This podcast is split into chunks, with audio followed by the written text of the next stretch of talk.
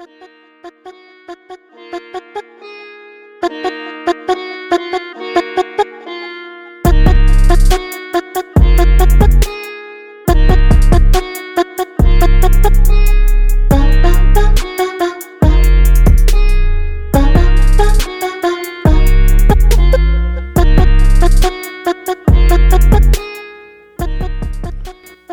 to Middle Fingers Up, the show where we hold our heads high and our middle fingers higher. I'm your host, Kieran McKay. Today, I am so honored to welcome Ishita Singla, a true groundbreaker in the art scene, the force behind Madhuban Performing Arts. Ishita has turned adversity into empowerment, creating not just a stage for artistic brilliance, but a safe space within our community. Ishita's journey is a testament to her ability to transform challenges into opportunities. From using dance as her voice in response to bullying as a newcomer to Canada, she now stands, I would feel, as a beacon for anyone who has faced adversity.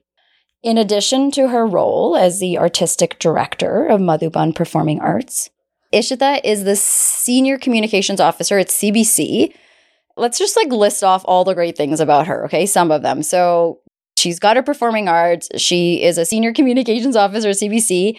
Avenue magazine recognized her impact by naming her one of their top 40 under 40 back, I think it was November of last year. And it wasn't just for artistic brilliance, it was for the safe space that she helped create for South Asians and any artists that were looking to belong. And she did this all while staying deeply connected to her roots and where she comes from. So, Ishita, welcome to Middle Fingers Up. We are so honored to have you today. Thank you for being here. Thank you so much, Karen. I'm so honored to be here and also to be in your studio and that was a rad intro theme song. I feel oh, cool yes. already. Shout out to its DJ Heavy D from out in Surrey. He put it together and it's always a guest favorite tune to jam to. So I appreciate hearing that. I will pass it on. awesome. yeah, I told them I said I want something that's like MIA you know that's like that's got like kind of her and so he took it and he did what he did and uh, yeah it's and i liked how feminine it was yeah. it was really nice yeah i will let him know that that's awesome okay so you're here we were laughing that i chased you down and i'm getting really good at chasing others down so i love that You've been a busy woman. You you're giving me time, so I'm so grateful that we are here today. Time is one of the most important things in the world. So when people give us their time, we should be honored. And I just do not want you to leave without knowing how honored and appreciative I am for today. Um, mostly because you are such an influence, a leader, someone that we look to in the community. And I call you a leader. I know many have called you a leader. I don't know, like, do you see this? Do you agree with that? Is that, is that what you, you know, little you thought, oh, I'm going to grow up and be a leader? Like, how, how, what do you think of that?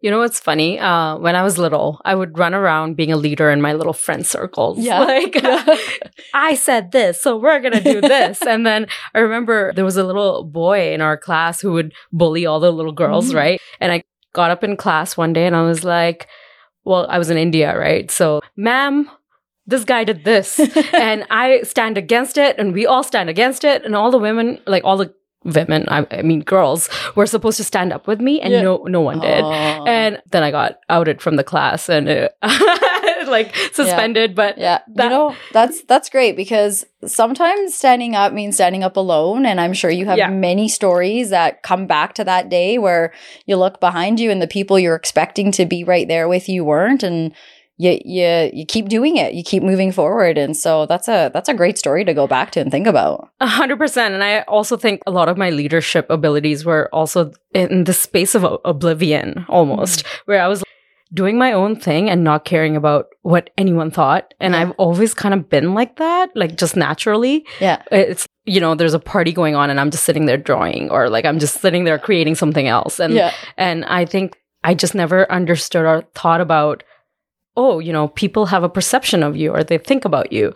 And I think it never affected me in a way where it should have. Right. Like naturally, like yeah. there was a wall up. Yeah. And I think that helped me become a leader because I think leaders have to be a little fearless. Mm-hmm. They have to not think about what people think about them. Mm-hmm. Yeah. Yeah. You have to have a thick skin because when things go bad, you're the one to take the full responsibility or that, you know, Yeah. we look to to say, hey, so it's one of those things where, yeah, if something's going well, that's great. But those are the those are the leadership stories you hear about, the hard lessons you hear about what, you know, leaders talk about. So you talk about your connection to your community and your roots. How do you want the rest of us to understand what that means? What does that mean to you? okay, roots, uh, connection to your roots. When I think about that, I feel like I think about the little girl who used to watch Bollywood films and want to be like Madhuri Dixit Oh. or Aishwarya Rai and Yeah, like Chawla. yeah, and like dress up, you know, dress up to the best of my capabilities and like dance in front of the mirror and be again fearless and and not judge myself and not put myself in like a box Mhm. of how I can be or what people think of me and stuff like that. So for me, that's my roots. Like Yeah. Thinking back to the time when I was growing up in India and like the floors were cold because, you know, the AC was on for the longest time. And I would just be standing in front of this dingy little mirror and like dressing up myself and my Barbies and like, yeah, yeah, yeah. yeah, and, uh, like uh, figuring out what it means to be an Indian girl. And yeah, I think that's your roots are your most authentic self, Mhm. and your authenticity comes from being close to your culture. Yeah. What are what is your uh, what makes you feel if you're Indian? What makes you feel Indian at heart? Right? What helps you connect with your own people, your history? So I always try to educate myself and also my team about where we come from, Mhm. even as a community, as people. A lot of the dancing we do, it comes from somewhere. Yeah. It doesn't. It didn't. It didn't just appear in Bollywood. It didn't just appear on these big screens. There's so much history. There's so much knowledge we can take from it because our ancestors, our you know forefathers have done that work, Mhm. and it's our responsibility to take that forth. Yeah. So I think, yeah, I, my answer was a little jumbled up, no, but and it was yeah, it was perfect because what I hear a lot of what you're saying is we can't run away from who we are and we get older and there's parts of us that try to lose things and naturally we do and all sorts of things but our roots are what bring us back and our past is what we need to move forward. And I I appreciate this because it's something that I've been doing a lot lately too. Like where did that go? And you and I were just saying sometimes we start in the middle of a story. We think this was just there when we got there. You know, sometimes you go to a job and you think, oh, this rule that says don't put the food in the fridge or whatever. You think, oh yeah, okay, that that's just always been there. But there's a reason because somebody left their food rotting. you know, there's a reason why that sign is up. And so I think being curious and asking where did it come from is a great because like until you said it, I was like, you know what? I don't even know the history of how, yeah, Bollywood movies and that that feeling of connection and your heart beating to the beat of the music, all of that comes from somewhere. Yep. Yeah. And I appreciate you saying that that's how you stay connected is educating yourself to where did all this come from? And we need to know that in order to hopefully help carry it forward to the to the next generation or whoever that may be. Exactly. Yeah. And it's so important to go back to educating yourself. I want to em- emphasize on that. People consider me an established dancer. I'm going to quote unquote that. Okay. And starting of this year, we all took a Kathak intensive for the entire first week of January. And the first thing the organizer said to me was like, I'm surprised. I'm shocked that you guys came as came to this workshop as professionals as dancers who are already performing professionally, you guys didn't need to come to this. And and I was like, why not? I don't know Kathak. I Mhm. want to learn it. I, it's been a childhood dream of mine. And I think like I think accepting that you need to keep learning and you need to keep growing and it's not about getting to a certain stage. Yeah. It's not uh, about getting to a certain spot in your life. It's about growing It's about and the continuous growth. Yeah. Yeah, Yeah. Like it's you're right. And people would some people would say it's not about the destination, it's about the journey. Exactly. And that's what I hear you saying. Yeah. Yeah, right? Like it, it is a lot about what and I think that's hard for some some of us to be present and to because that's what it takes is being present, being authentic, being genuinely appreciative of the people and, and whatever those things around you are that make you whole. And we lose sight of that. Everything's so fast paced social media this and that this competition and all the things in between that maybe get in the way our pride our ego all that stuff. And so i think i think that's a really good point that you make about okay like we haven't it's not about getting to the end game it's what are we learning along the way Yep. And and sometimes the game changes along the way. So, you know, like we don't realize that we're trying to get to one destination. We realize, well, maybe I'll take a turn over here and check this thing over here out. Yeah, and when your parents decided to immigrate, if you are an immigrant, Yeah. immigrant, right? They weren't looking at the destiny; they were looking at the process of and the journey your kids were gonna go through, Yes. right? And I, I always go back to that. Like my parents didn't come all the way here, leave their comfortable lives to have me lose all sight of culture and Yeah. all sight of my roots and where I come from. So I think that's also a, it comes from a sense of gratitude Yeah. and it comes it comes from a sense of responsibility. Right. Yeah. Right. And to be honest, I see you do this balance of that because that sense of responsibility as we're taught education is so important. Like you said, our parents, whether it was fleeing their country, it was a safety issue, all sorts of things, it's thought out so that hopefully our kids or grandkids can have a better life. Yeah. And so education is such an important thing. You got to go to school. You got to be better than I was. You, I, I have to work way harder than I should have to because I didn't have the education. So I want you to as my child. And you, we, we see in our community, and we joke all the time about the common engineer, lawyer, doctor. Those are the things our parents want us to be. Sometimes there's very little room to be creative. And yet we grow up with Bollywood. We grow up with big gestures and Shah Rukh Khan showing up at your university to sing you a song with your name in it. And you're like, he's singing to me. And all, all these grand gestures and all these sorts of things. But then we can't, we don't have space or room because out of fear and all that, our parents are trying to protect us. Yet here you are, you go to school, you have this impressive job, you work with CBC.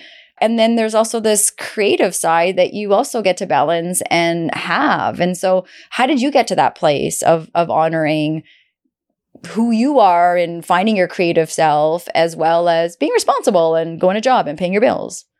I was always creative, right? Like I always danced, but I never actually pursued it professionally. I never took dance lessons. It was kind of like a hobby because you don't realize that it it's something that you can pursue. It's you know, people discourage it and it's always that straight cut path, become a doctor, become an engineer, become a lawyer, whatever it could be. And I also faced that, but I had really good teachers uh, along the way. I had uh, mentors and they saw that spark in me very early on. And they were like, you need to be on the stage. You need to, you need to be creating. You need to be performing. And I remember my junior high teacher, she forced me out of IB program because she was like, you're not going into this highly academic program because your creative side is going to, is going to die because you're such a creative, you need some room to breathe Right. while you're studying. So I was like, okay. So I blindly like followed her lead. She fought my mom on this, man. like she was like, That's pretty impressive. Yeah. Anyone anyone coming to our moms and Yeah. challenging them. she challenged my mom, and my mom was like, "What the fuck? like, like is she's my daughter?" Yeah. like, but yeah, Miss Park, if you're Wow. listening, yeah, she uh, challenged my mom. She took me to uh, like a regular high school, and they were starting off. I remember a art centered learning program, and she put me in that as a guinea pig.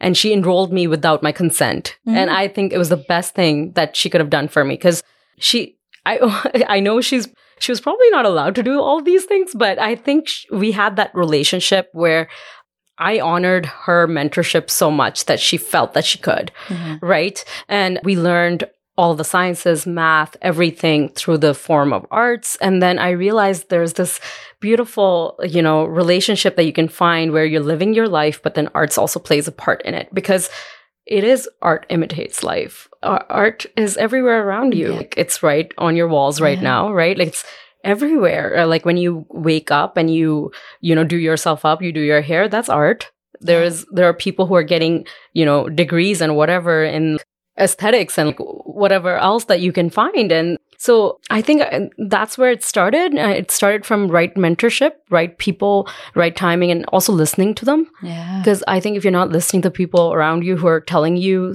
what's good for you, Mhm. then you're missing out. Yeah.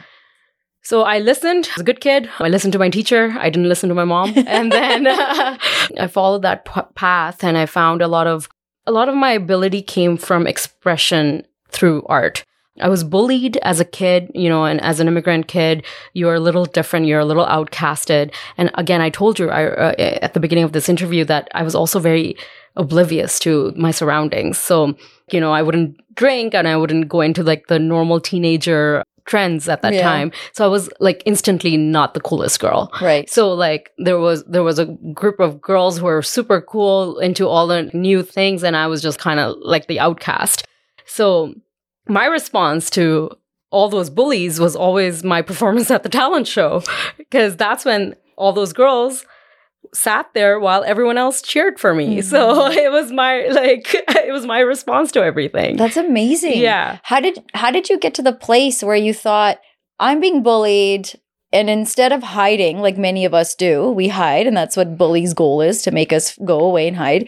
You're like, "No, I'm not going to hide. I'm going to step out on a stage and like bust out into like how did you get to that place of this is my way of of dealing with the bullying by getting out and performing in front of everyone, knowing that they're sitting in the audience?" I'm going to give credit to my mom for that. When I was growing up in India, the first thing after every exam mothers did was call each other and ask about each other's ranking. My mom was like, You got to focus on yourself. You're your own biggest competition. You're not competing against anyone else. Nobody else matters.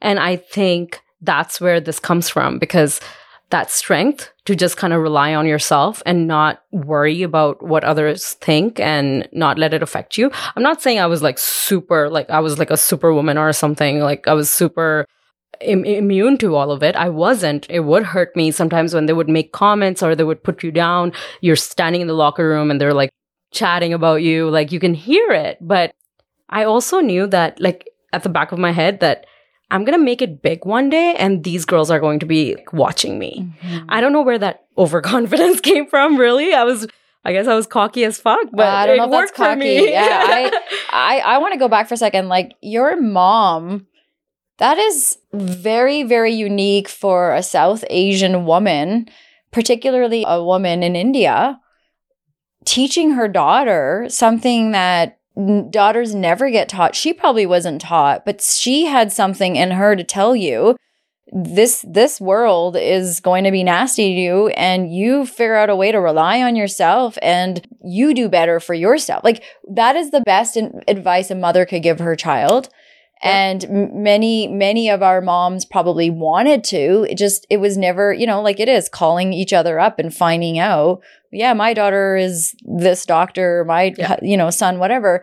Uh, it just to be f- your fan and throw, throw that around. But for your mom to genuinely teach you that is, is mind blowing, like mind blowing. I see a lot of now this leadership and what I read about you and see about you. It, I can see where a lot of those roots and those values come from is, is your mother. My mother is the reason I'm here. I think she should be the one who's interviewing yeah, well, everywhere. Hey, can you call? Let's Like- get her here. and I think like the resilience that she's taught me is crazy because I don't see that nowadays. yeah. And I was ranting about it this morning, but I don't see that tough skin on people. And she helped me build that because she was like, I remember she was, she told me very early on, I was like eight or something, and I didn't even understand what she was saying.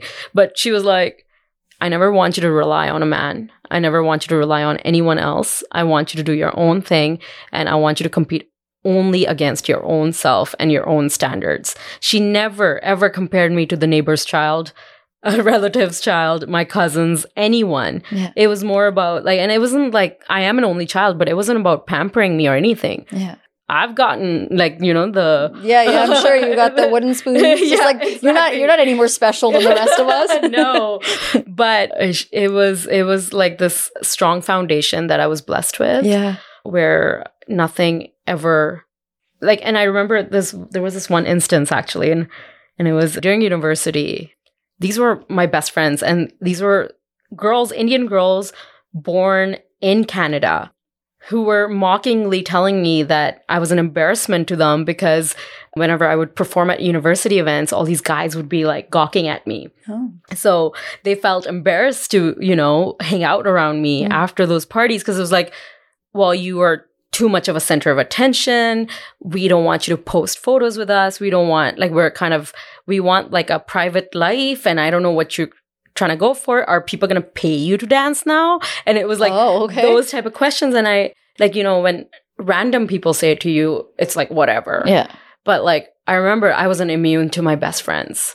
at that time and i went home like devastated and i was so i was so hurt and i remember telling my mom and she's like if we never said this to you your parents never said anything like this to you who are they don't think about it because I was telling her, I was like, you know, at that same party where these girls felt so embarrassed of my presence, I was protecting them because it wasn't me who was getting, you know, hit on or like Right. touched without consent. It Yeah. was uh, one of those girls. And I was, I remember protecting her. And how can she turn around and say this to me? Yeah. And it was, it was those times where my mom stood up and like protected me from all these outside Yeah. influences. Yeah. I think that's another example of a uh, like another great story about how sometimes people from our own community or how it, within our own community we can be tough on each other Yeah. when we really need each other. Yeah. Everyone else is being tough on us. It would be great if within our own community we can build each other and support each other.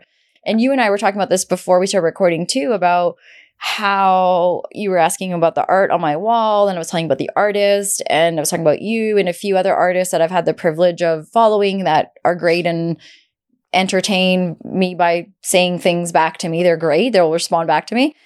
But I'm like, it's so different today because for me, 20 years ago, there was a lot of competition in the way of we we weren't supportive of each other. And it was really hard to make it in on the art scene back then, let alone I'm sure it is today, but I'm not trying anymore. I did back then. And it was difficult because the art scene also pinned you against each other because there's one tiny role for a person of color and 30 of you are all auditioning for it or something, right? So there it also made it difficult. But today you you see a lot of artists out there that are fist bumping and saying, Good for you, get out there, do that. There's room for everyone's creativity. When we have that, we're thriving as a community.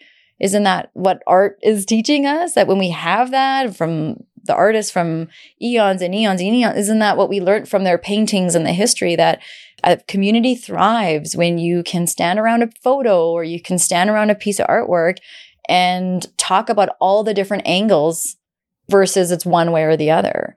And so, you know, I just think it's really cool to have someone like you today here and sharing stories like that, where that isn't, those were examples that taught you to not go that route, you know? And I'm appreciative of that because even though I'm like much older than you, you were such an inspiration to me and role model for me that, hey, we don't, there's enough room for all of us. Like we can support each other and still get our piece of cake or whatever that metaphor is supposed to be. I'm sucking at those, but yeah, like what would what would you say to that? Would you say today there's a there's a different vibe within our community within the arts world?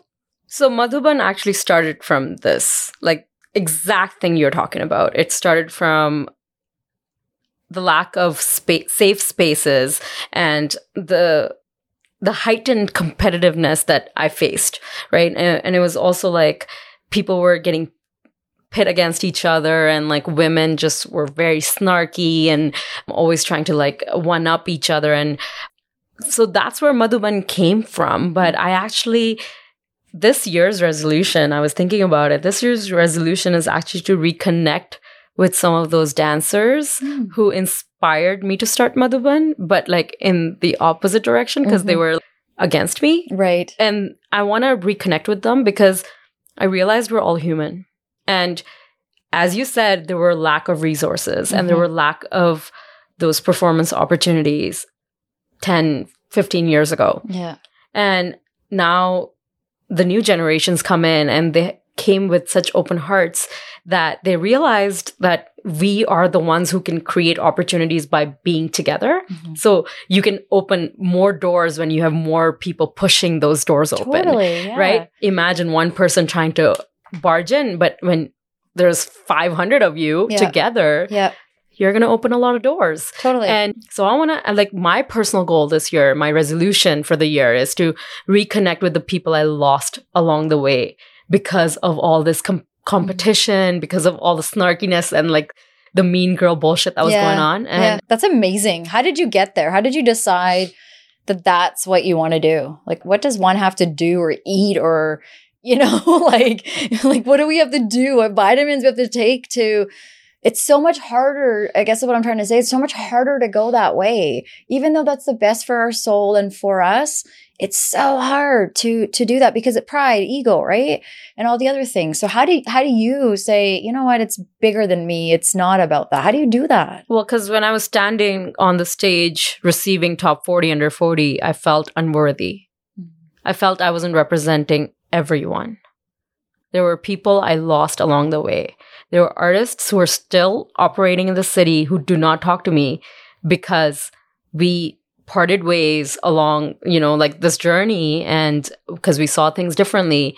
And I bet if I reconnect with them, they will have a different perspective on things and I will have a different perspective on things. And you realize we're all humans and we make mistakes. Yeah. We fuck up. Yeah. And I think I think that's the journey I want to be on. I think if I want to become a better artist, I need to become a better person first.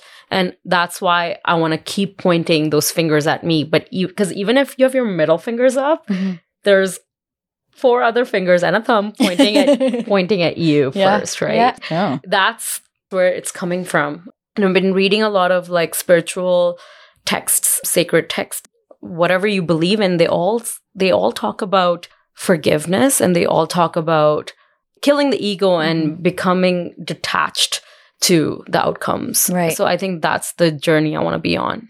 Okay, so uh, I'm going to share my middle fingers today. So why don't we go right into our middle finger segment? Because I'll let you go first, because that would be the kind thing. But what you just said is a lot of what I wanted to talk about. And so I think we're going to pause what you just said and get into the segment and then probably go back when you talk about forgiveness. Okay, so what did you bring today to put your middle fingers up to? Apathy. Oh, apathy. And a reason why I say this, I've been frustrated all day today. I find that the fire I have in my belly, I'm not seeing it in the new generation of kids mm-hmm. because they they haven't had as many adversities, which is like touch wood, a good thing. yes. Yeah, yeah. But also not because there's n- no tough skin. As I mentioned, my mom would be like, grow the fuck up. You know, get get your big girl shoes on and don't cry. Get get out of the door this and is like not the hill we're dying yeah, on. Yeah, like- exactly. and I think we've become so hypersensitive, and I'm not discounting mental health, and I'm not trying to take away from that conversation because I think that's very important too, because we were lacking that. But then there's a balance we got to find where it's the focus is on mental health and building resilience. Yeah. yeah and I, I I'm not seeing that fire in people's bellies anymore. So I, I I count that as apathy. yeah. It's like, okay, I will just do whatever comes my way if this, this, this, this, this work. Back in my day, because there were a lack of opportunities, if something came my way, I was like, yes. Yeah. Well, I you will- were probably fighting to get something first of all. It didn't just come your way, I would it- imagine. Yeah, like, or something like, you know, you see a poster and you're like, okay, I'm going to do that. And I'm going to make sure that I go on uh, the C train for 1.5 hours and like make, get my little ass over there. Yeah. nowadays kids cry about going from point A to point B in half an hour. And I'm like, you guys don't realize. What do you think's changed? Like where where do you think that fire in the belly, like where how do you think it's been lost? I don't know if it's the social media generation where everything is so accessible and you have so much information right at your, your fingertips, right? You can look up a resource, a video, or anything. People don't care to go out of their homes and learn something from an in-person connection, which is why I appreciate you so much because I think you're so cool for doing this and having these raw conversations with people mm-hmm. in the community. I think that that like in-person connection is important. That drive to learn something new is important and that fire is important. Yeah. And I keep lecturing my team about that too, like the new little girls coming in. I'm Yeah. like, this was not easy. And I, I, create presentations to show them what you have right now is like a silver spoon. But I need you guys to know the entire journey of like how we came from here to here. So you guys are grateful for it. And Right. you guys can carry this on with the same vigor and same strength and you're not taking it for granted. Yeah. Yeah, middle fingers up to apathy and like Hmm. yeah, lack Yeah. of fire in your belly. Do you think some of that is lack of self responsibility? Like, do you think some of it is that we have, as you said, all the resources available, so we have a lot of explanations about why I'm I am feeling the way I am or why I am the way I am, and and that's not necessarily managing our mental health that that's more of having a rationale for it but there's work we have to put forth to build good mental health good physical health what emotional health and all that do you think that that's part of that fire that's missing is that people don't have the capacity or the ability to do the work to get there I don't know if it's like the lack of or the capacity or something. I I, I want to do a whole Yeah. exploration into this because I if I could find the answer, I would like to solve it in the people around me Yeah. and the people I'm working with Yeah. because I love them to death. I think they're so talented, they're so capable. But where's that inner girl or inner boy in you going like I'm going to make it big? You know, like I used to shoot for the stars and then I would get to like somewhere in the middle. yeah And I think that's that's what's missing the drive to do something bigger than you. Well, and also, like you said, when we have social media or we have a lot of this technology, and so it's hard to find a drive when I'm distracted by what's in front of me. And and nowadays, socializing with friends might be gaming together in my room or on my phone or whatnot. And so, yeah, like you said, there's there's not a physical presence. Our social etiquette maybe isn't in the way that it used to be Yeah. and the desire. Like there's some stats out there about young adults in their 20s are having the least amount of sex these days because there is zero I think desire to meet people again because you can do things through online. You don't have to go meet people. The pressure isn't there. Even young people, and I'm not encouraging young, you know, young people to have sex. That's not, I'm not trying to tell you that whether you should or shouldn't. I'm just saying that developmentally is typically what you'd expect of teenagers to go to house parties and do the bad things, drink, and maybe take your parents' car and Yeah. maybe go hang out with people that you're attracted to. And that's happening less and less too. Young people young people aren't necessarily doing that because there isn't a need in the same way. You can get your socialization from your handhelds. So I, I wonder if that is a correlation. That has some of it but maybe others listening have some thoughts that they can send in and tell us like what, what do you think to that? So well there you go there's your middle fingers up so Okay, so I am going to put my middle fingers in. So funny because you talked about forgiveness. My middle fingers are going to, I have two middle fingers. So one's going to the pride, and then the other one's going to the ego that often drive us away from apologizing. And I think even though we recognize there's a necessity, apologies connected to healing and forgiveness and all that, I think the piece that I've been thinking about lately is the we're missing the self forgiveness. I owed myself an apology the other day. And I kind of thought for a second, I'm like, when it like when do I ever apologize to myself? And maybe that's part of why it's difficult to apologize to this other person that I really don't want to say sorry to. But I also owed myself an apology in that too. And so I had to like go and talk to myself and apologize to myself and do this thing. And then I was like, oh my God, there's so much pride and ego right now that's getting in the way of me just telling myself, I deserve to tell myself I'm sorry, you know, for having these high expectations for that thing that I couldn't do. And now I feel crappy. But eh, the, the thing I'm apologizing for is that I thought I could do something that I clearly couldn't. And so I don't know, it got me thinking and I thought, okay, pride and ego, you guys suck. And I would say middle fingers up to that. So pride and ego. I don't know what you would you use those words for what get in the way of not apologizing sp- specifically to ourselves? I think you nailed it. Like Think you so? nailed it. Yeah, I think that's what I'm trying to kill this year too. Pride and ego. yeah. It's your ego, the I that comes in between Yeah. you and your true self. Yeah. And at, at the end of the day, we all feel guilty about something, but we won't let ourselves realize it. So Mhm. to reach that self realization, we have to get there. Mhm. We have to forgive ourselves Mhm. for being human and for making those mistakes because we're not superhuman. We're not God. Yeah. And then we have to forgive the other person because you you realize and you sonder, right? Sonder is that term where you realize that everyone is living a complex life. Yeah. Yeah, along yourselves. And you you're you're not the only one and you're not special. You're not the center of universe. Right. You know, exactly. Even though I like to in, encourage my family members to think I am the only lady of the house. I guess we have a female dog now, but I don't know. I think, you know, like, would you say, like, when's the last time you would say you've apologized to yourself? Is that, is that something that you have done? Yeah, yeah. Yeah? Like this year, this month has been a lot of being easy on myself, going, okay, yeah, you fucked up there, but like, it's okay. Like, calm down. Like, don't hold yourself accountable. Yeah. And I still struggle with this guilt piece and guilt leading to anxiety and then just going in like a spiral. And then I think it's just reflecting and then coming back to surface and staying grounded. Yeah. Yeah.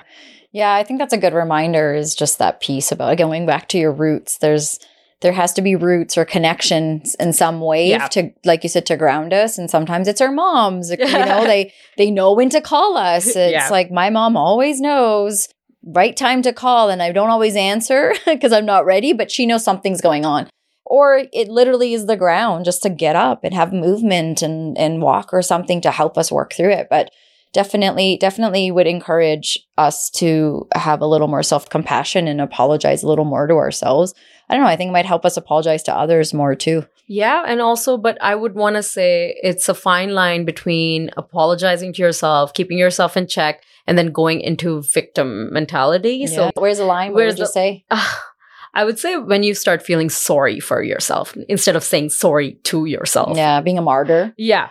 I have to do all these things i have to take the garbage out do the dishes Everyone wash does, blah blah blah I, have to, I have to do all this right Yeah. and then it's like everyone literally stops listening Yep. You can complain, you can rant to your friends, do it. Yeah. But watch yourself, man. Yeah. That's when you know you should like you know how we pe- people have swear jars? They should have like complaining jars yeah, like yeah, victim yeah, yeah, victim jars. Yeah, Like, yeah. don't do that. Like, don't Yeah. do that to yourself. It's not fair to yourself. right Yeah. Yeah. Would you have some advice or encouragement to what you think could counteract or be helpful instead?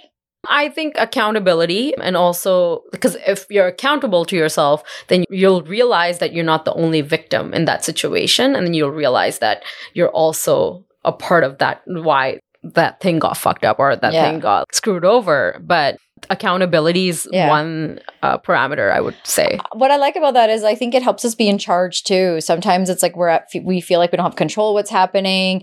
We feel crappy. That's where the victim mentality and I, and I'm really trying to say that to be kind. Like I understand that that might seem a little hurtful to others, but by victim mentality, really, it's like feeling like I don't have choice in this matter. Feeling like I had to do this thing that I didn't want to do or say this thing. And and sometimes that accountability allows us to find the power within and be able to say, okay, like I do have somewhat of a choice in this. I can do it this way or say it that way. Like there is always, like you said earlier, silver lining. There's always something in there that allows us to invite ourselves to, I think, find a solution or whatnot. And sometimes we need to feel I think validated and that's where that victim mentality comes from. It's often I know for me it's like I'm leaking because I haven't heard someone in my household say thank you. And apparently the laundry fairies do all the laundry. Right. So it, it sometimes feels like, okay, that's what it is. And sometimes I think it's just changing the lingo a little bit too. And that even helps feel accountable. I may not be able to change the way this situation ends up being, but I can have a different mindset. Yeah. Uh, or I'm choosing to be angry or Yeah. choosing to be the way I like. I also have a choice in that too. And Exactly the approach. Yeah. exactly right how I'm how I'm responding. So, so okay. Well, there you go. There's our um, middle fingers. Anything else you want to add to that? Apology or anything before we move forward? No, I'm, I, I think I think we covered a lot of it, and I Okay. yeah, if something comes up, I will slip that in. Okay. Perfect. yeah, Okay, so let's go back to the birth of Madhuban. So you talked a little bit about your performing arts. You talked about the catalyst that sort of helped build your performing arts. Would you say there's any other specific experiences that led to that, the, the performing arts, or would you say it was more later in life with some of the dance studios or community members that you were working with? So I was still in university when I got recruited by like a professional team to perform with them. And I was kind of like, oh, I don't know. Like I, I, I like being a solo artist because I was doing a lot of solo work Yeah. and, you know, you, you don't have to prep as much. So you can just kind of go Only on. yourself to rely on. right? Yeah, exactly. So you, like, you know, you could just go on and improvise and like just be yourself and Yeah. like nobody would know that you didn't choreograph this piece. yeah, yeah, yeah. But like, I was like, okay, like let's try it out. And then I was hit instantly by like the toxic environment, uh, a lot of male centric narrative yeah. going on, and I think I was like turned off. And I tried to fight it. I tried to like. I, I was amazed at how much of a beauty contest it had become.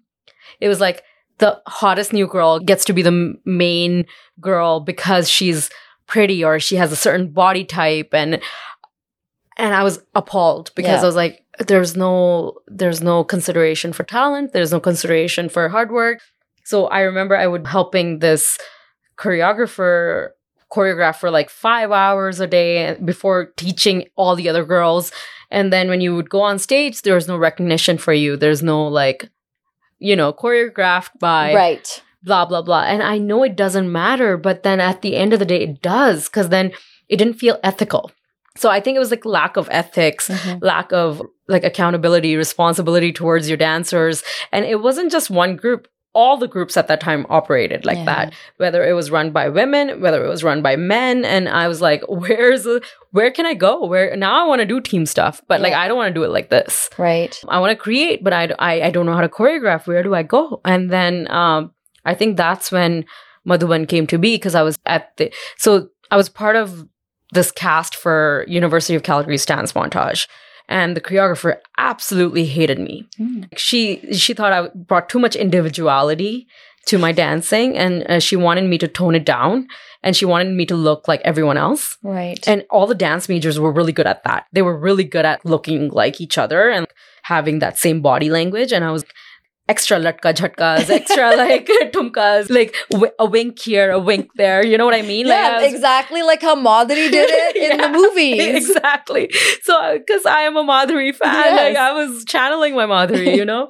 and uh, she didn't like that. I remember she was like, I need you to wear like extra eyelashes. I need you to do this and that. And I was like, oh my God. And I remember performing and then coming back to the makeup room and realizing I really liked the aspect of performing day after day, but I didn't really enjoy the environment. Mhm. So I wrote down every single thing I wanted to change. And I started talking to people around me. I want to create a dance group that is this, this, this, this, a safe space. Dancers at that time, it was women oriented. So women who can think for themselves and individuality. So I'm not going to create a team of robots Yeah. We're all going to look different. We're not going to fit into the same sizes and we're going to be our own selves. And yeah, and I think that's what gave birth to Madhuban. And I was silently working on it. And then I remember going up to my choreographer, the, the troupe I was working with, I was like, fuck you, see you in the market. And, uh, See you on stage Yeah. next time we're Yeah. performing. Yeah. yeah. And like, I, I had a conversation with him and I was like, I'm done Yeah. and I quit and I started Madhuban very silently but like slowly and Mm. we were three dancers at that time and we we went ahead with it. Yeah. Yeah. Yeah. Yeah. Because this was it back in 2016, right? Yeah, 2016. Yeah, yeah, So like eight years ago, if Yeah. my math is correct. Yes, I yep. did it. I that all in my head right now. Can you believe awesome. it? Yeah, I know. I'm, I'm getting good at math. So in eight years, you set out to create a space that was safe. And that's what helped you be recognized with the Avenue magazine and the top 40 under 40. And can we talk a little bit about that? So what what have you heard from folks that have joined your dance team that have come and gone? Like what would they say is the safe space? To be themselves. Yeah. They, I- they feel it. They talk about that. Oh, 100%. Yeah. We're whole bu- like we're a bunch of outcasts that now created our own table and we get to sit on it Yeah. and nobody can tell us no. Right. You know, like Yeah. you know when you felt like you were left out from you Yeah. didn't belong, mm-hmm. you those people just didn't understand you. Well, there's a space where we don't care where you come from, where you what your background is, what you look like. We just care about you pouring your heart and passion into what you like to do. Why is dance so important to you? You you talk with so much passion. You left you know, like I think those I'm going to just stop for a second when I before you answer why it's so important because I just want to preface like for people listening and and maybe for people listening that wouldn't understand dance like I I only know from the from being in our community and dancing is part of every day. You move your furniture to the side you dance at parties you dance all the time. And for you like you left a pretty man led patriarch kind of arts world and you decide to go and do this and put this together like it I would imagine too, like a lot of people would be like, good luck. That's not going to happen. And, and also in YYC, where it's really difficult to expand in arts in other communities and cultures. So you really had to put blood, sweat, and tears, I would imagine, when you say, I did this slowly. Uh, there's probably a lots of reasons why, a lot of red tape, all sorts of things. But in all that, I can f- feel dance is so it's like your your lifeline. Why? Where does that come from that you would do all that to to you could create a safe space in so many other ways, but you did it this way. Why? What does that mean to you? We're all born with something. I was born with dancing. That was my language. Like I danced more than I spoke. When I was alone by myself. I didn't have siblings. I wouldn't go out as much to play with other kids because I was a little bit of an introvert uh, when I was a little kid. I would dance because that's how I felt. Uh, I connected with the energies around me. I felt like I connected with myself. I don't actually traditionally meditate. I meditate through dancing. That's where I find myself.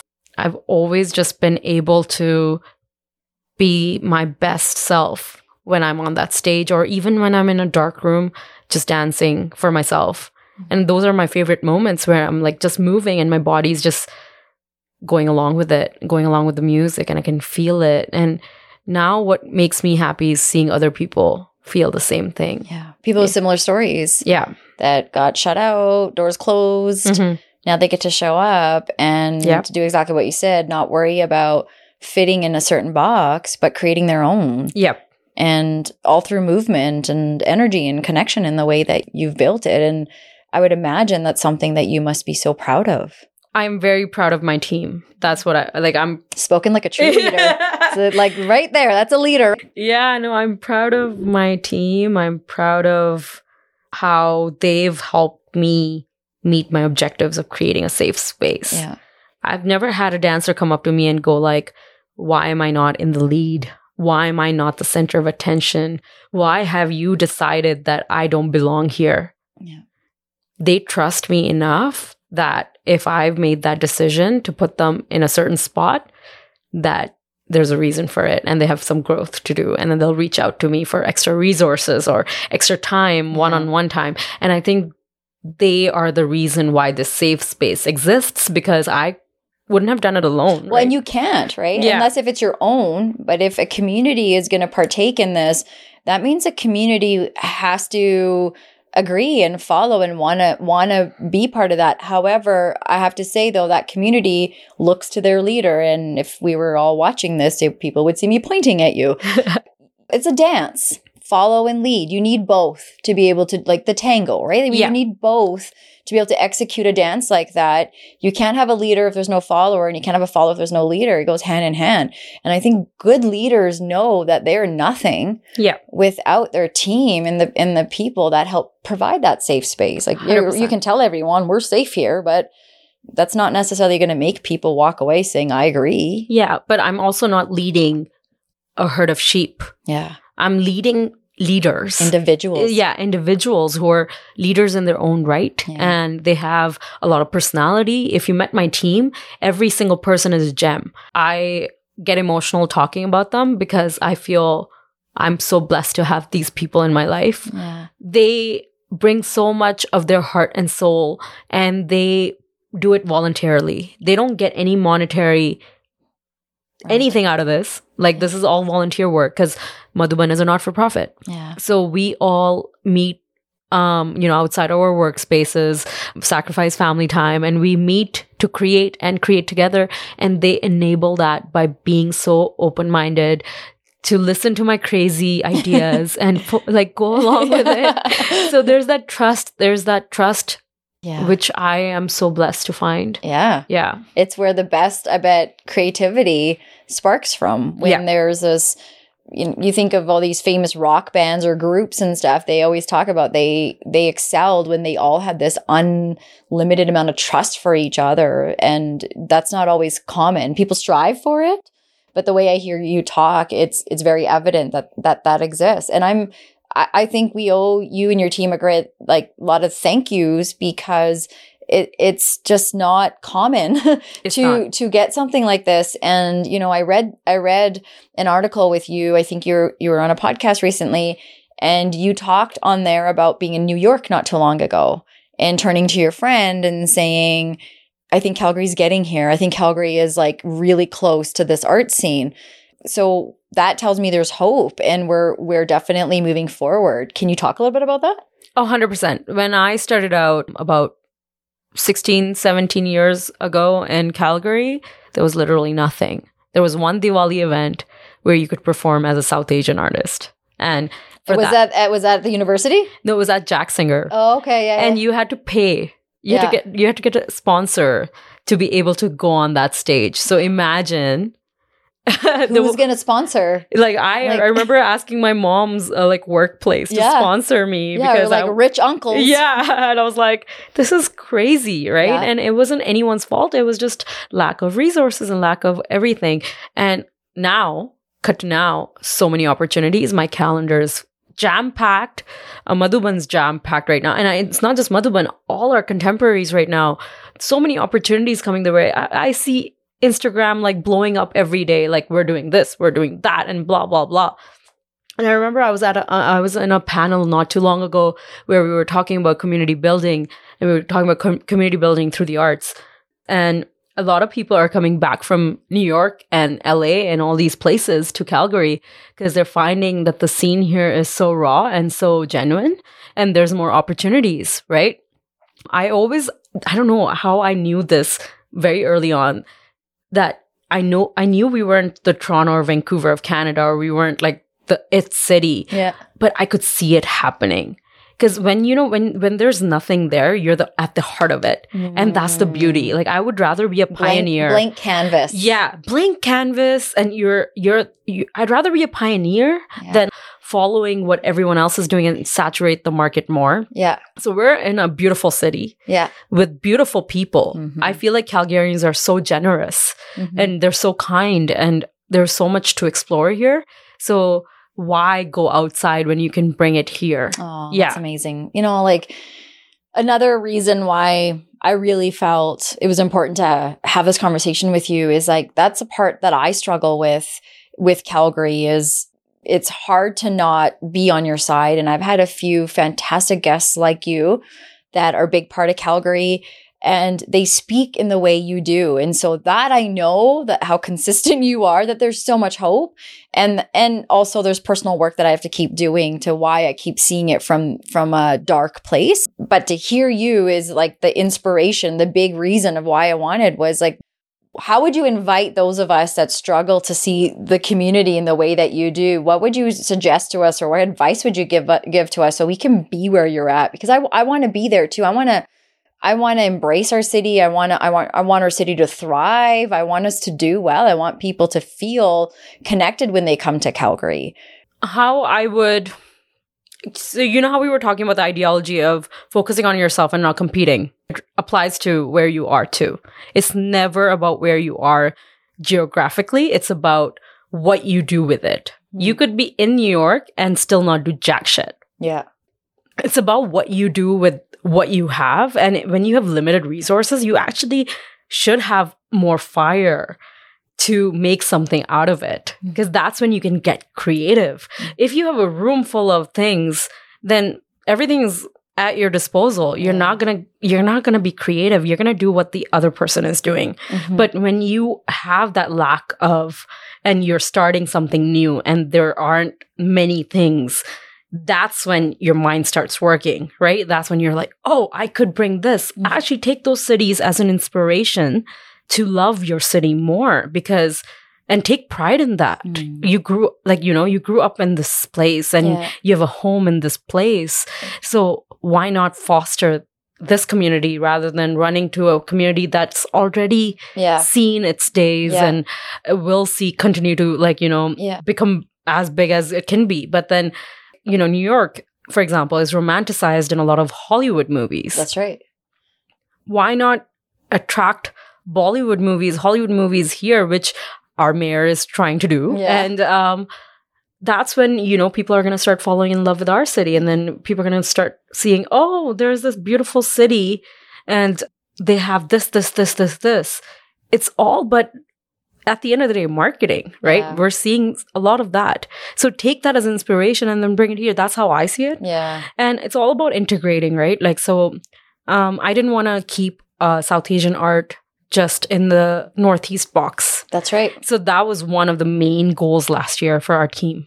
How do we bring South Asian arts to the inner city? And how do we change the perce- per- perception that Bollywood is not just flashy sequin costumes Mhm. and running around trees and flowers kissing each other. It's it's also about a lot of different emotions and a lot of artists who paved the way for really good poetry, uh, really good like sensible art, right? Mhm. And I think what goes to the mainstream is not what we are all about. So I think that was one of our biggest goals and continues to be our biggest goal to change the perception that has been created for us. We're not just how, how do I say this? But like, how, you know how uh, South Yeah. Asian Yep. characters get tokenized on these comedy shows or like Yep. mainstream yeah, yeah, shows. Yeah, the- or yeah. yeah, either the nerd or the grocery store owner or like a taxi driver. Always a taxi driver. Yeah. yeah, totally. yeah, yeah. So it's like, how do you break those stereotypes? You show them that you're freaking cool. Yeah.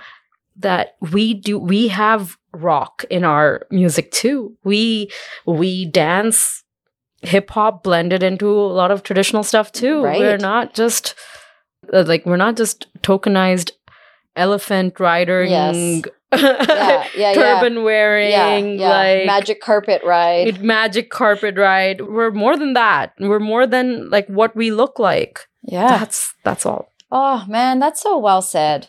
You're you're so right. There are so many outlooks and so many ways we can look at it. And I appreciate how you go about encouraging those of us that maybe aren't in the same place or maybe don't necessarily see it that way that there is a way. There is a way to be part of this change that's happening. And I think I've had a few artists on, I've had YYC Bump on, and they are all saying this community here is like developing in a way that we should be really excited. Five years ago, even we wouldn't even be talking about No. mu- murals downtown and, and and bringing art in the way that we have with the light boxes or whatnot, all, all sorts of different art. And I think I think it goes back to what you said though. There's that hunger in our belly, and not everyone has it, and everyone has that fight, but those that do can really contribute and be part of that. So, and I appreciate that that you are one of those that Yeah. are the you're talking about pioneers. I feel you are that for many of us here who like it is not easy to be a person of color and do what you're doing and you talk like yeah it's like what your mom says right like you're your own competition get out there and do it and from where i'm sitting it, it it's mind blowing how how you continue to think of the good and right thing and building a community whether it's ours or finding a new hour you know inviting like you said the outcasts and the folks that got kicked out and what and i think good things come from that. That's that's where all the best stories come from where there's been a fight or a climax to get together. I mean we know all the movies where it's happy from start to finish are boring to watch. We don't learn anything from them and so why wouldn't our life be that way as well can you share a couple of highlights for from your performing arts because you guys have had some amazing things happen you got a call from like Singapore and we're a big part of Bollywood feature. You've been on Netflix. Like you have a like a crazy resume roster. So I don't want to list your your highlights. What would you say have been some highlights with Madhuban? Yeah. So as you said, we were in a practice one day and we were rehearsing for a local Vaisakhi show, I think. And we were trying to get this Punjabi dance right, I remember. And uh, in the middle of it, I get a call and I get a really obscure call. Like the number was very weird. And then the spam caller. yeah, and I was, and I, I don't know why I picked. I think I picked up because my phone was connected to the Bluetooth, and then I was like, okay, let me take this call. And then I got on a call, and it was like some man from Singapore, and he's like, well, you know, we saw your guys' video that made it, and I'm gonna give a disclaimer. I didn't work for the CBC at that time, so our we had shot this dance video and there's a whole story to that but there's a we sh- we had shot this dance video uh telling our story of how we came together. And that's how it all started And that came from a place because one of my competitors had gotten my Facebook deleted. And I was like, okay, now we're not getting any physical performances. So we're going to make a dance video. and then that dance video spiraled into a CBC coverage and like ended up on TV. And we were like, what the fuck? and then from there, we got a call from Singapore because they had seen that video. And that video had about I think on CBC, like social media at that time, around half a million views. So it really did travel across the globe and people were sharing it, commenting on it. It was crazy. So it was like our first viral moment, I guess. And then um, Again, all because you something a door closed and you're like, let's open another one over here. yeah, Yeah, exactly. build our own door. Th- that's exactly. We, you know what? We're bored. we're not performing. Nobody's hiring us because our Facebook is gone and we can't connect with anyone. But we'll create our own video and we're gonna tell our story. Yeah. So we did, and then got a call from this producer who was producing The Extraordinary Journey of the Fakir with Dhanush, um, who is a superstar in India, Mhm. uh, both South and North India. Mm. So he has a lot of, lot of fan following.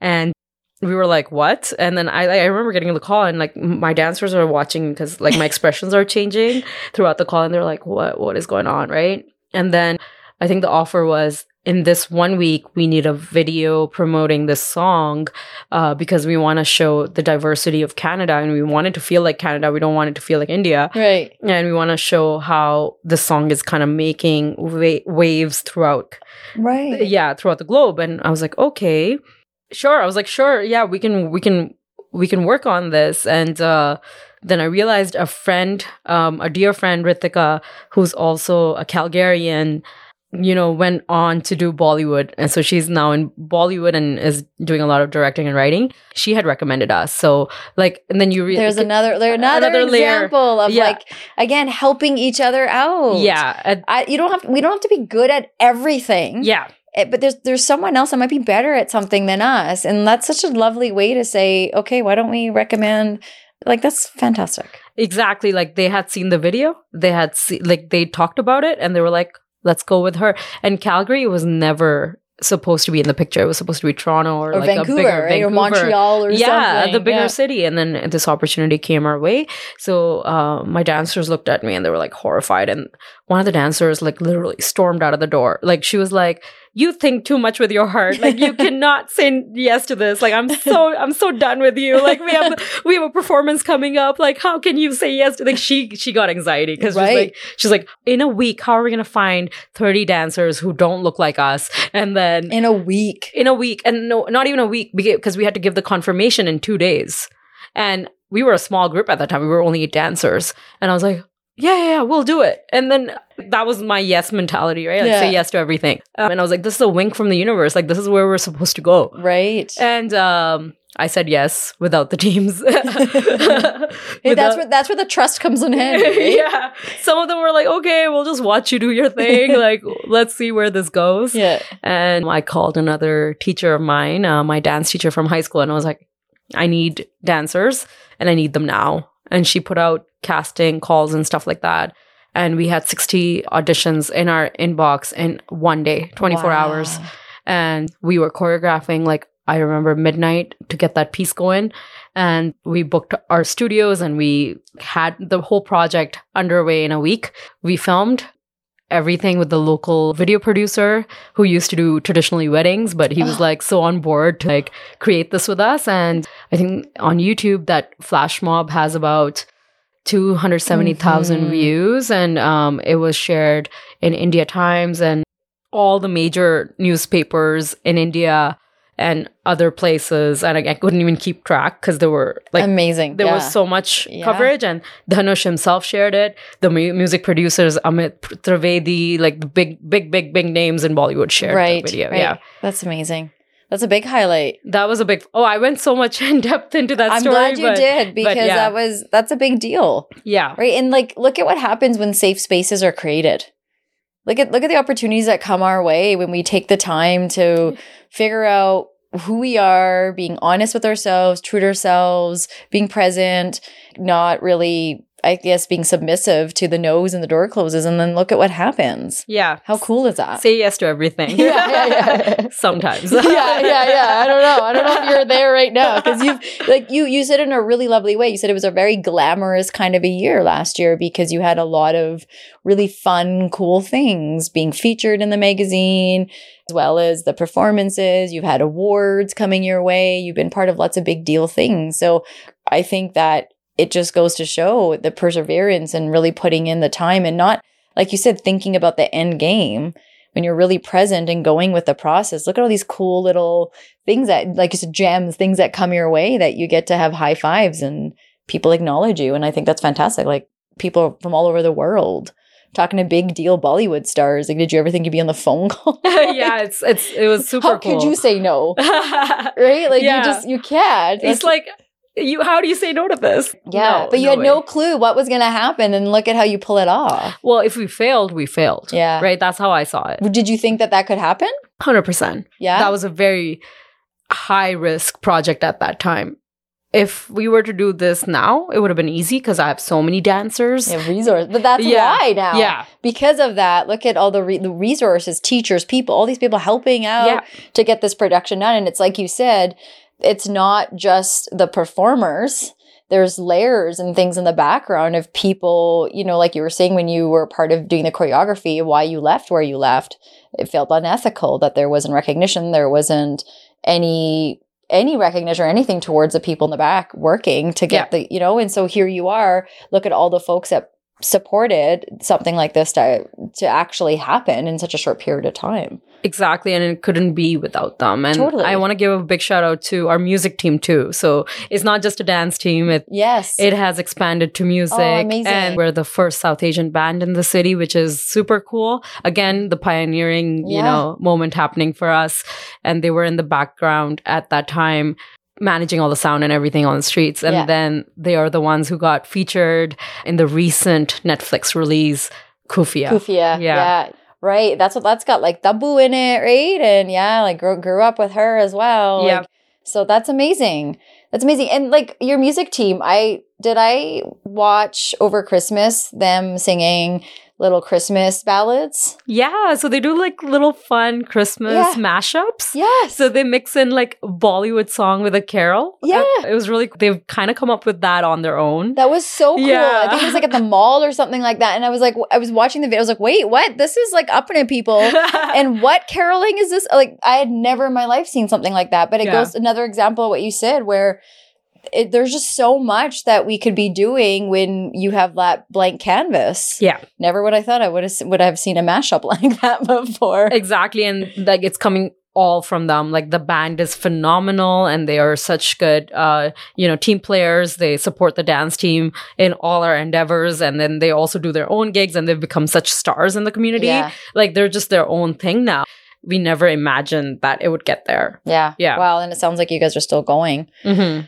Okay, I just have a couple more questions. You also, if we could just maybe switch gears for a second through CBC, you also had the Asian Changemakers campaign. Yeah. Can you talk about that? Of course, yeah. So I came in and my uh, hiring manager at the time assigned me to Asian Heritage Month. And it was because of the time I started. It was March. And I remember, you know, that's when you go into like national uh, planning for Asian Heritage Month. And we had to send some stories and like do some articles. And I was like, this is cool. We get to feature some people. And uh, I remember I met a girl during that time who was my dance student. And we were not friends at that time. Mm. Now we're best friends. Uh, but at that time, we barely knew each other. And she told me her story about how she was the first girl in her family, an entire family, like all the generations, to go to high school. And now she was a high school teacher herself. And I just remember weeping because I was like, that is so powerful. More people need to know about this, that you changed it for your generations to come. And like the fact that like your parents supported you along the way and now you're Yes. like you've set this like standard for your future generations and like i just thought it was so powerful and i remember including her in one of my features she got recognition from her entire board and she she works for a catholic school board so a sikh girl who works in catholic school board so there's that Yes. weird like yeah. dynamic Weird right history. yeah, yeah, yeah. and then she was and then she wasn't getting a permanent position at that time and instantly she was getting calls like recognition and it helped her secure Yeah. a more permanent position within the board Right. and i was like holy because because i knew this person personally Yeah. I knew about the impact it made. And i was like oh my god this can change lives.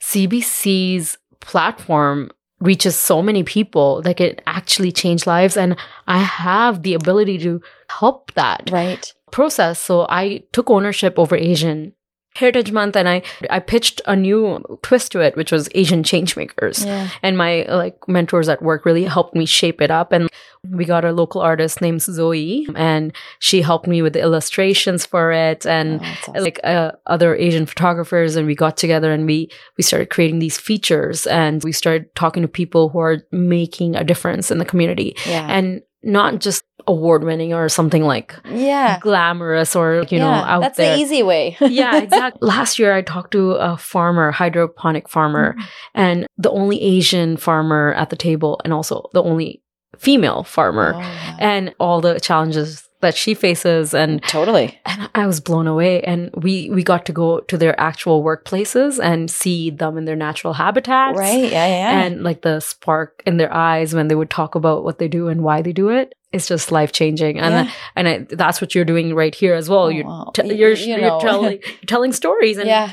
There's power in storytelling, and that's where It, yeah. There really is. I think there's a lot of healing. yeah, And again, what we were saying at the beginning, it just it helps us go back to the beginning of a story. exactly. And we can talk about stats and numbers and all that all day, but the impact is through the experiences and hearing people's experiences. And so I think that that's for me personally, that's how I learn is hearing people's stories and thinking, okay, like this is giving me some hope, some light, just like the work that you're doing. Right. So I, I think that's fantastic. I, I came across that when I was looking you up and I was like, oh my gosh, this is like, eh, you are such a such a strong driving force man like in some ways it's like i don't know what would you go back and tell 11 year old you that when because that was how old you were when you immigrated here right Yeah. and that's where some of the bullying and, and all that started so what would you go back and tell that 11 year old you today with all that you have accomplished Don't change anything. Get bullied. Get past it. Fight. Be the fighter you are. Don't give up. I wouldn't change anything. yeah I wouldn't go back and change anything. And I think that's it's it's a blessing because I live with no regrets at the current moment, right? Like Yeah. at present moment. Yeah, that 11 year old, she struggled.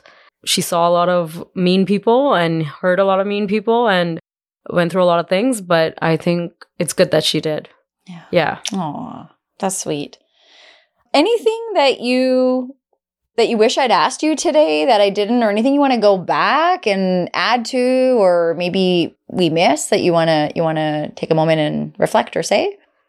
I think I think we had such a healthy conversation about everything. Uh, I want to say like everything I've shared isn't, you know, written in stone. It's not something that I'm of course I believe in it right now, but it may change or it may evolve into something better or more impactful or maybe I'll regress a year down the line and I'll start thinking negatively. We're human we evolve Yeah. and always to listen to these things and relate it back to yourself and think about your own story and think about your own journey and where you started and where you want to go and shoot for the stars. Because i think if you don't then you're not living. You're not living if you're not thinking about something bigger than yourself. And whether that means i'm going to learn how to cook this certain you know cuisine Mm-hmm. or I'm going to learn how to sew, or I'm going to learn how to fix a car, or I don't know, like anything. It doesn't have to be something glamorous. It doesn't Yeah. have to be something that people see on TV or whatever. It has to be something that means a lot to you. Yeah. And it has to relate, it may has to make sense to your story. It has to be authentic to your story. Because if you're just trying to do something that doesn't resonate with you, like deep down, you're never going to be good at it. Right? Yeah. You have to resonate with it and you have to connect with it. Yeah, I agree with you so much. That's where our when we can do that, I feel like that's where the passion and that, again, that fire in our belly that you talk, that's where that comes from. And sometimes maybe the fire going back to, you know, us being like, what is it, people that you're seeing that on them? Maybe it's because we're disconnected from ourselves and need to find that. It's Yeah. very hard, as we said, to be present and be honest with ourselves and apologize to ourselves. And there's so much distraction. And, you know, I don't think we're always having the right kind of conversations. We, hey, how are you? Great, good weather, see you later, but not actually, I'm hurting inside. And if I can take care of that, I might be able to build that fire or I might, I might be able to contribute to the community in the way that you are or others are. And I think that's a, it's a good reminder of like, yeah, where did I come from? And where am I going? And and what's happening in between? And I think that helps us find that authentic piece. If we're trying to strive to please someone else or think that person wants to hear this, so let's get that person on, my passion, my connection's not going to be to it. So why don't, why don't I just find what I love doing? Amen. right Yeah. and then go from there and so I, I think i think that's hard for people and i'm hoping conversations with folks like you can be inspiring that we have one life and we have to be responsible. We have to pay the bills. We have to do those things. In there is there a place for us to find what gives us joy?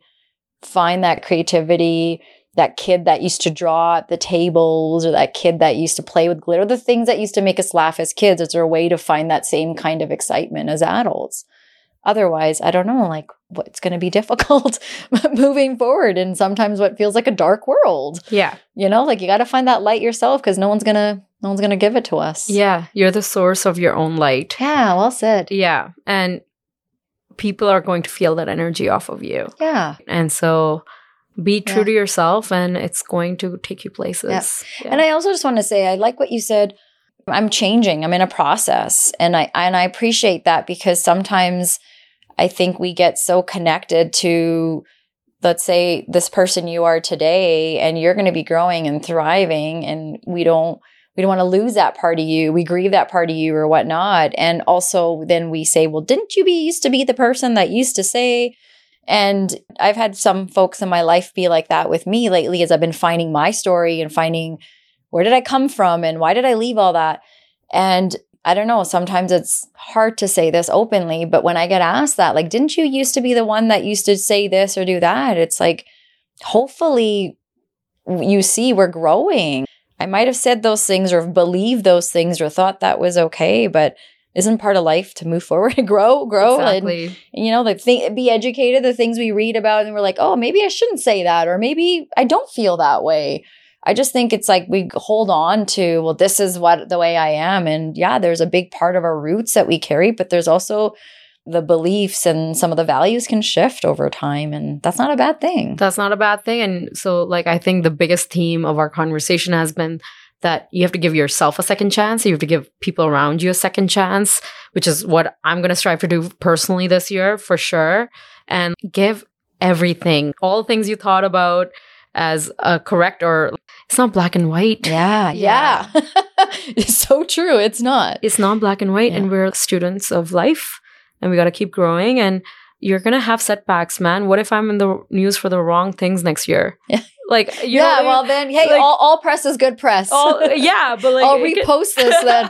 this wild lady over here was was you know maybe I encourage the wildness you know yeah I'll do a different spin exactly. So like, it can it can be regression, it could be progression, but you gotta Yeah. you gotta own up to it, and accountability part comes in. Yeah. totally right well said okay so uh what what as a call to action so what is something that you can leave our listeners with something that they can do something they can think about based on what we've been talking about today Think about what gets you going.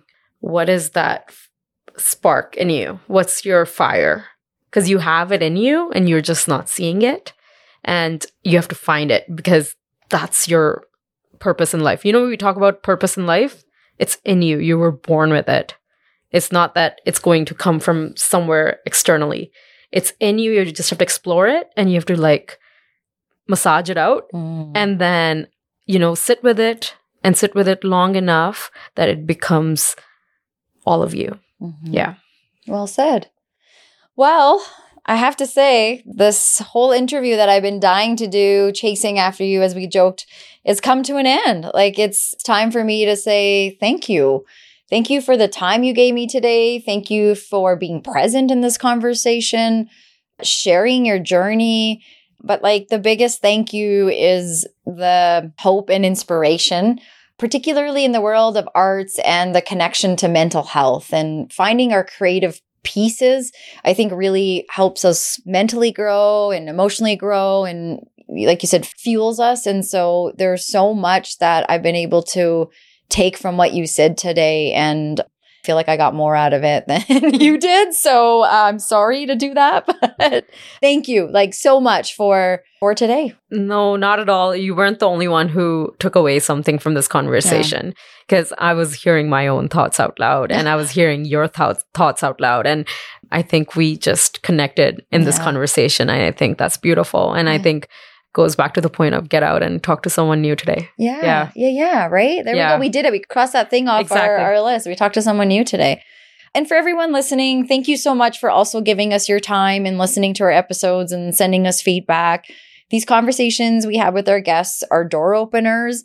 If you'd like to add to today's conversation, if you have more questions for our guest, or you have feedback, you know where to find us. Thank you so much for listening. Thank you for being here. Appreciate it. Thank you so much.